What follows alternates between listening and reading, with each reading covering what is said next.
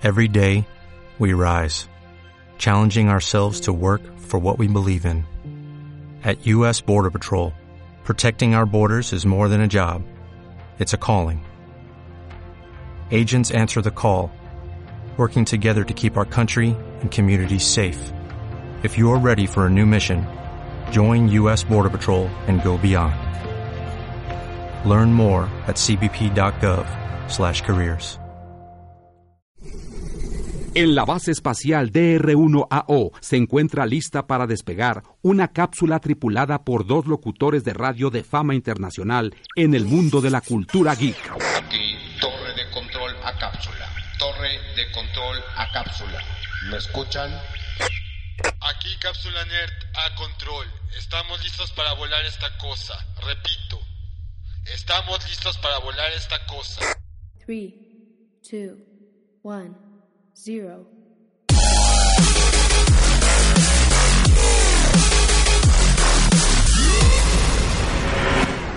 El programa espacial de la cápsula Nerd ha comenzado. Este programa es presentado por Graphic Refresh. Tenemos la solución gráfica que tu negocio necesita.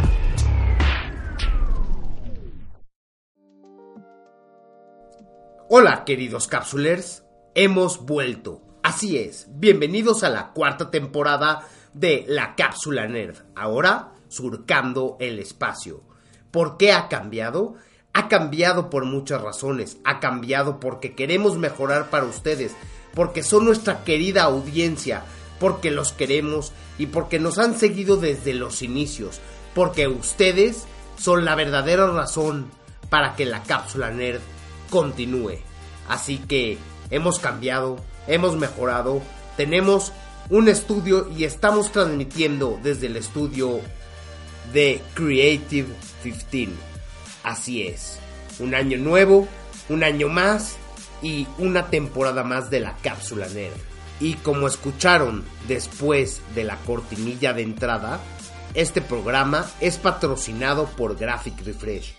Queremos agradecer mucho a Graphic Refresh y a todos sus colaboradores por participar en este proyecto que tenemos muchos años haciendo.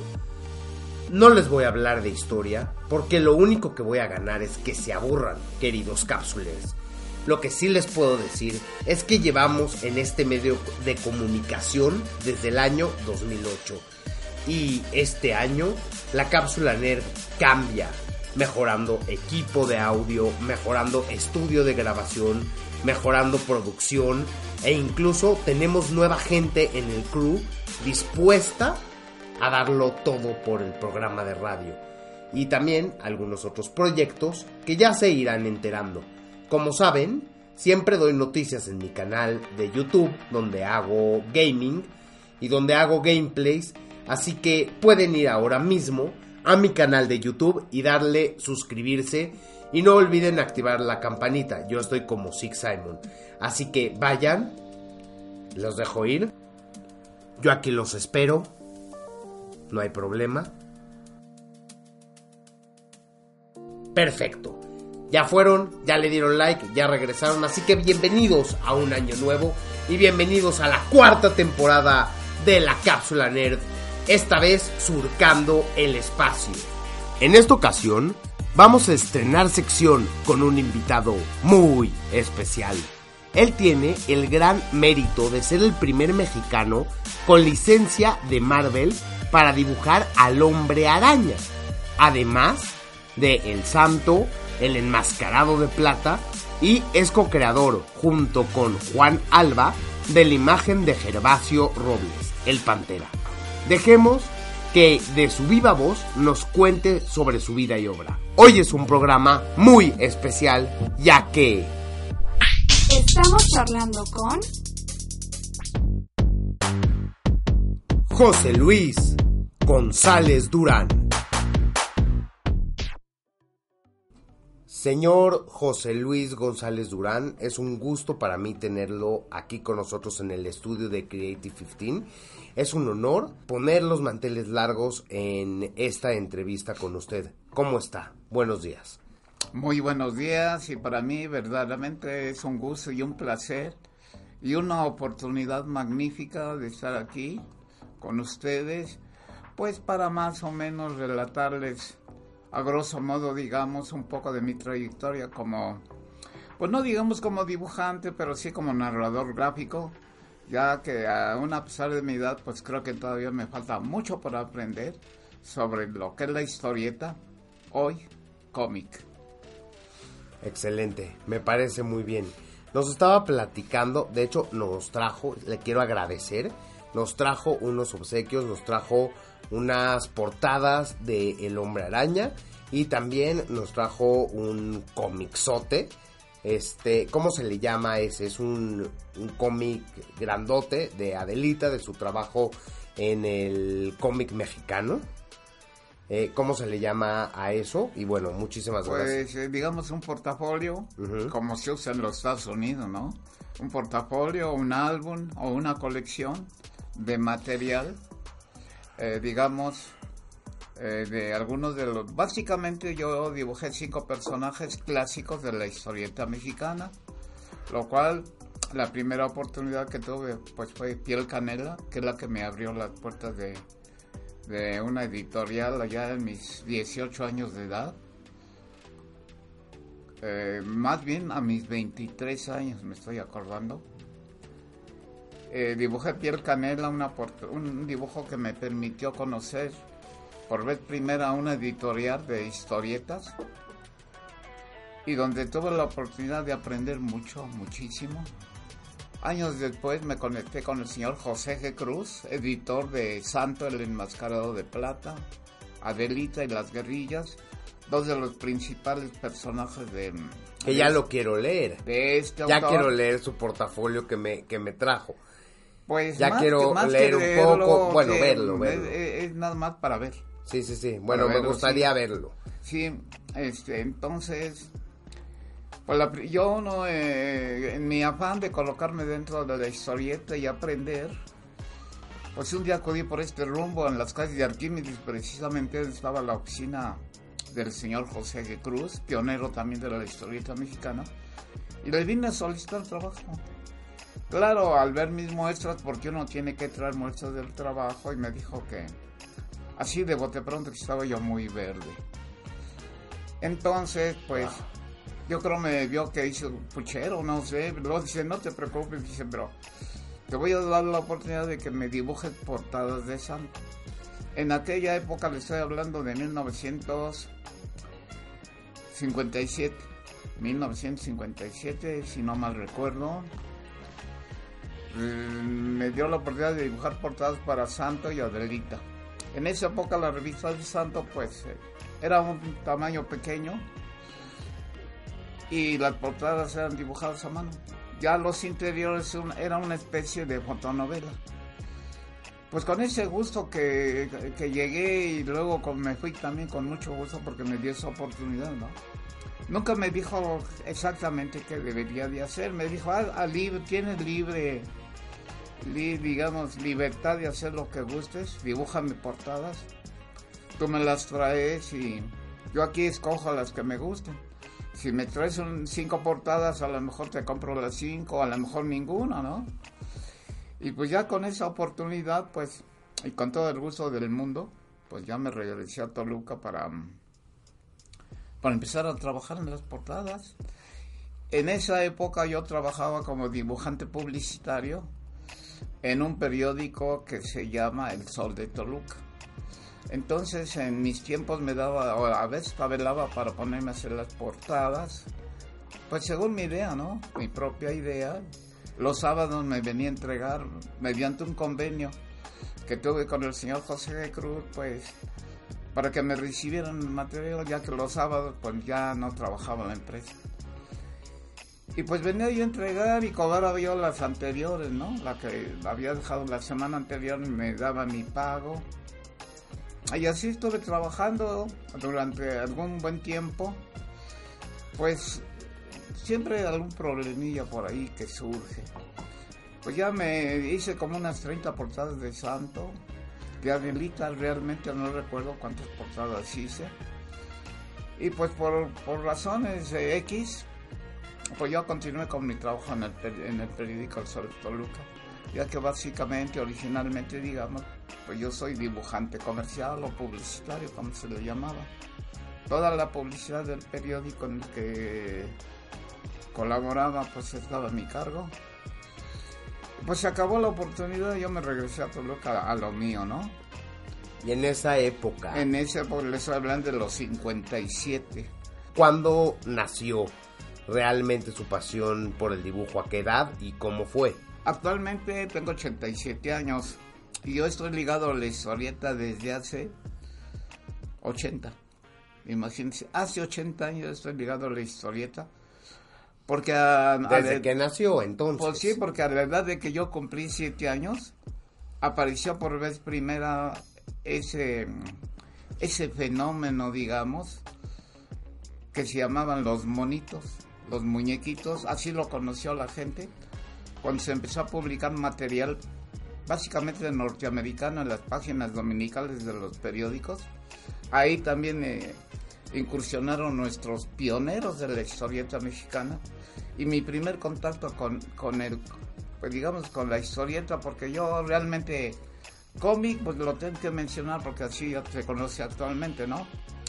Pero como le digo, lo conocimos como los monitos o los muñequitos, entonces, pues mi papá me iba a comprar los periódicos de los domingos para... En los puestos el- de revista. Sí, los periódicos siempre ¿Se han- en se han los vendido puestos de puestos de revistas? periódicos. Bueno, todavía no se empezaba de manera formal las revistas. Ya había una que otra por ahí, ¿no? Pero lo que mi primera introducción en la historieta fue las páginas dominicales. Y ahí conocí el trabajo de muchos dibujantes mexicanos, pioneros de la historieta. Como las tiras que hacía Trino, por ejemplo, para. que eran eh, tres, cuatro. Nada más este, dibujitos. No, eran páginas enteras. Ah, eran páginas Eran enteras. era toda una sección. O sea, imagínense, cuatro páginas al tamaño grande. Porque en el periódico había varias viñetas, que eran seis, siete viñetas, y te contaban una historia y ya, se acababa, ¿no? Siempre Bueno, sí. haciendo, pero eso nació muchísimo después, la sátira después, sí, en, política. Estados, sí, en Estados Unidos nació la tira, lo que llaman la tira. Tira diaria con dibujos de, de historietas. Desde luego ellos le llaman cómic. Pero Sí, hoy en día aquí se le llama este, cómic. realmente se publicaba poca tira. La tira es para publicarse diariamente, con continuidad. Eso, esa era la idea de la tira. Pero digo, mi primer contacto con la historieta fue a la edad de los siete años. Y tan ligado estoy a la historieta que ahí aprendí a leer. Desde que preparé la entrevista para usted, maestro, algo me llenó de curiosidad. ¿A qué edad fue cuando José Luis Durán dijo, quiero dedicarme a la ilustración de manera profesional? Pues eh, creo yo que la oportunidad, ya como se lo menciona, profesional, fue pues en eh, 1962 que ya tuve la oportunidad de entrar a trabajar en el periódico La Prensa. El periódico La Prensa en aquel entonces dio a conocer y manejó todo el material de la Marvel. Ahí decidí dejar todo lo atrás, todo lo que había hecho, o la posibilidad de hacer otra cosa. Y pues entré de lleno como ayudante de un maestro y dije, aquí o, la hago o no la hago. De una vez me decido porque ya ando en los 30 años y la verdad pues ya, además para mí ya es muy necesario dedicarme de lleno a esta historieta, a hacer historieta y, y pues entré, digamos, a partir de 1962, que precisamente ahí me inicié en el periódico La Prensa dibujando el halcón negro, personaje básico de, de la prensa en aquel entonces. ¿Era un superhéroe? Pues era un grupo de, mm, de guerrilleros, digamos, o de ex soldados de la Segunda Guerra. Ajá. Era el jefe, desde luego era un norteamericano. Tenía como compañero un francés, un sueco, un alemán, Eran como cinco personajes de distintas nacionalidades. Y el que comandaba el grupo pues se llamaba el Halcón Negro. Desde luego eran aviadores, pero guerre, guerre- pues, soldados de la Segunda Guerra Mundial que formaron un grupo de, super- de héroes, ¿no? Digamos. De Que- superhéroes. Pues superhéroes realmente no. Héroes, héroes para pues liberar a, a, a los pueblos de villanos, de, de, de todo tipo de... ¿Eran, de- ¿Eran mexicanos? ¿El halcón negro? No, no, eh, Era- no, le menciono que era norteamericano el, Ah, el- el mero mero. norteamericanos. Ok, ok. Y nunca se le conocía el nombre, siempre le decían halcón. Eh, ya los, el alemán creo que se llamaba Hendrickson. El francés Pierre. Y los demás tenían un nombre adecuado porque uno era, como le digo, uno era sueco, el otro era suizo. Y creo que hasta tenían un, un, un- un cocinero japonés. Entonces, pues era un grupo de, de, de salvadores de la humanidad, digamos, ¿no? Manejaban aviones, combatían con, pues contra todo tipo de, de villanos, de todo tipo, de, de todo tamaño y de toda calidad de villanos.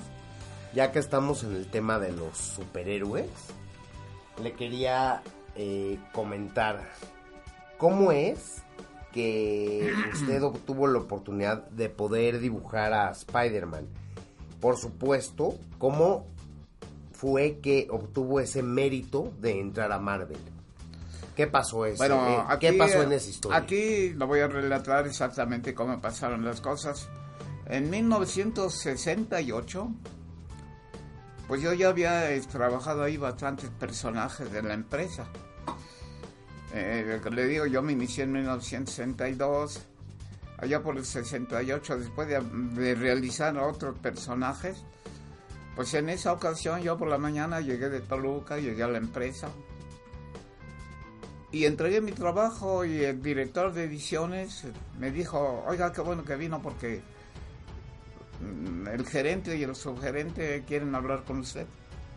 Uy, ¿y qué pensó en Pues ese yo momento? pensé, lo ya me van a regañar, Ya ¿no? me van a Ya me van a correr, correr, me van a regañar. Ah, exactamente, eso es lo mismo que usted está diciendo, es lo que yo pensé.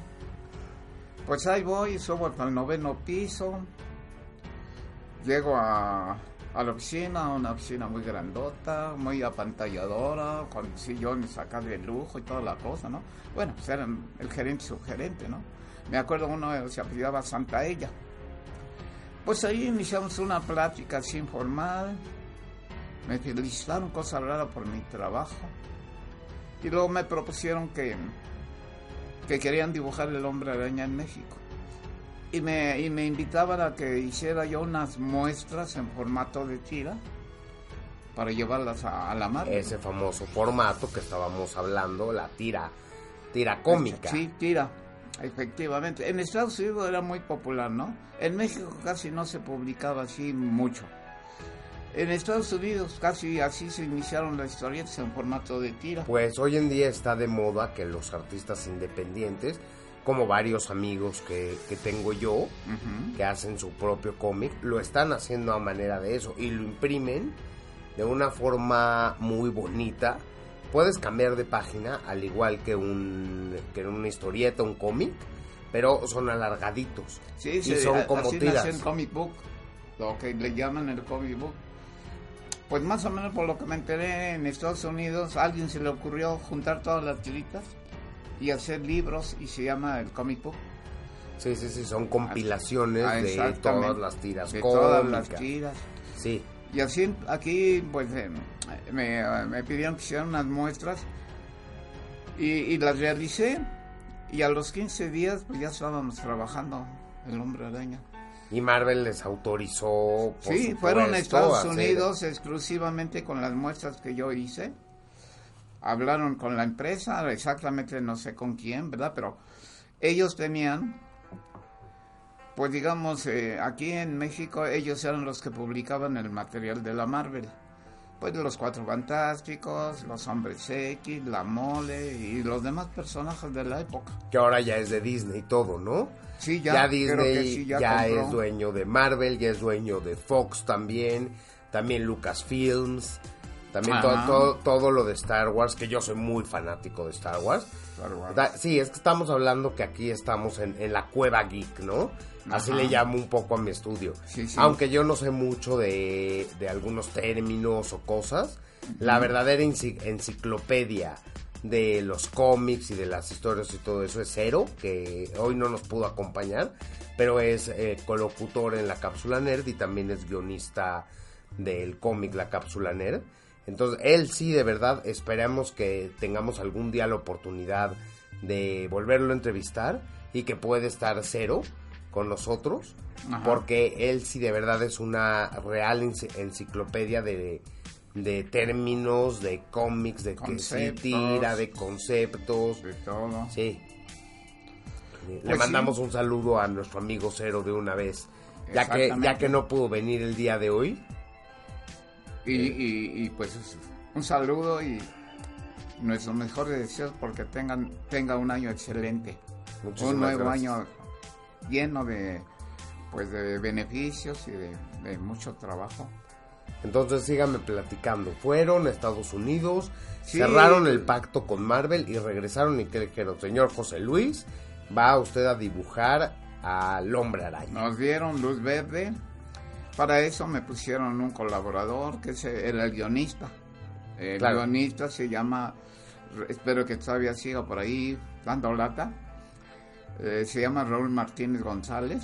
Un saludo a Raúl Martínez González también. Se encuentre, por favor, amigo, compañero y maestro, pues recibo un saludo de acá del servidor, José Luis Durán. Y de su servidor, Sid Y- Simon, y- exactamente. desde el estudio que- de Creative 15. Y pues eh, ojalá y tenga yo la oportunidad de volverlo a ver. Aunque ya tenemos algunos añitos encima, ¿eh? yo creo que él más o menos también anda en mi edad, como en los 70, 75. Y hablando de amigos y colaboradores, me llamó la atención cuando usted dijo que se conocían como los moneros, como los monitos, ¿no? Bueno, cuando nació el- e- ese fenómeno, ¿cómo le podíamos llamar? Pues artístico o literario, no sabría yo cómo decirle. Pues este, todo el mundo empezó a decirle los monitos, los muñequitos, le estoy hablando como de... nuestro amigo el monito que en paz descanse nuestro amigo que tuve el honor de conocer usted conoció al, al señor al, al monito No. Pues entonces, realmente, pues eh, solamente que tuvieron la oportunidad de contactarse en algún evento con los caricaturistas. Pero yo tuve muy poca oportunidad de conocer a pocos. Conocí a los caricaturistas, al caricaturista, digamos, básico político de, de la prensa. Dos o tres por ahí. Eh, pero este realmente estamos separados porque por, por, por la diferencia pues no porque uno es arte secuencial la historia secuencial y la caricatura pues eh, básicamente es política no pero le digo el contacto entre caricaturistas y y, y- y- y historietistas aunque a los caricaturistas se les quedó el mote de monero. Sí.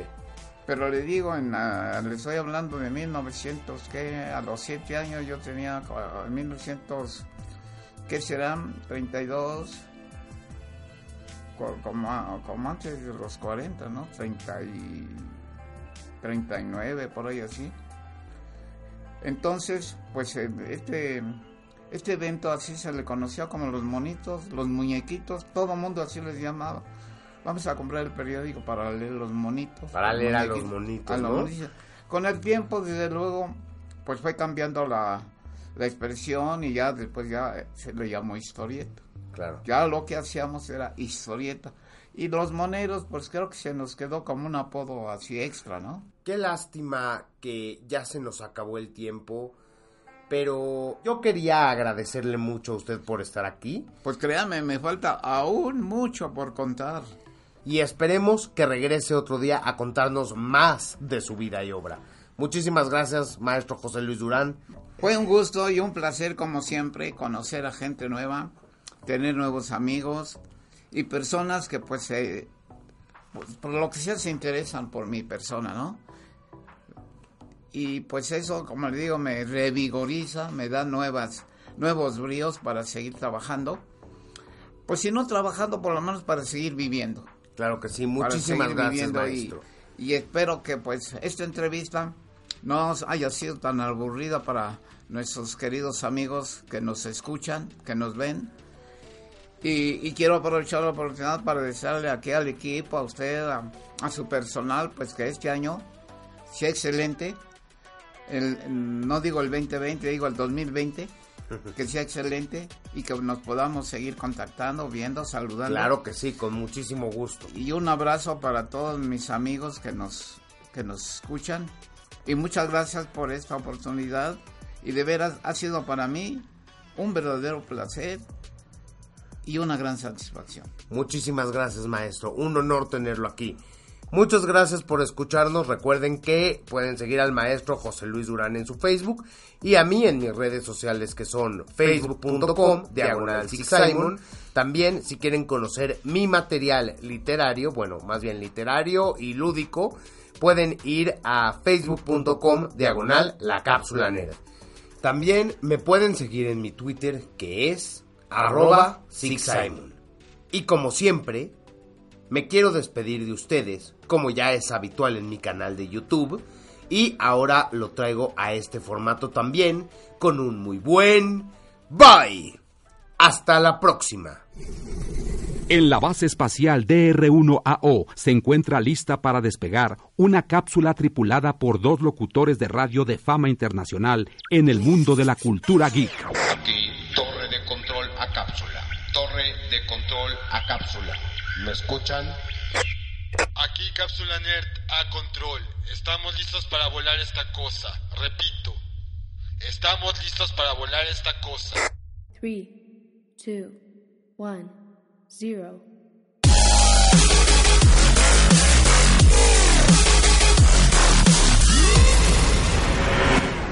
El programa espacial de la cápsula Nerd ha comenzado.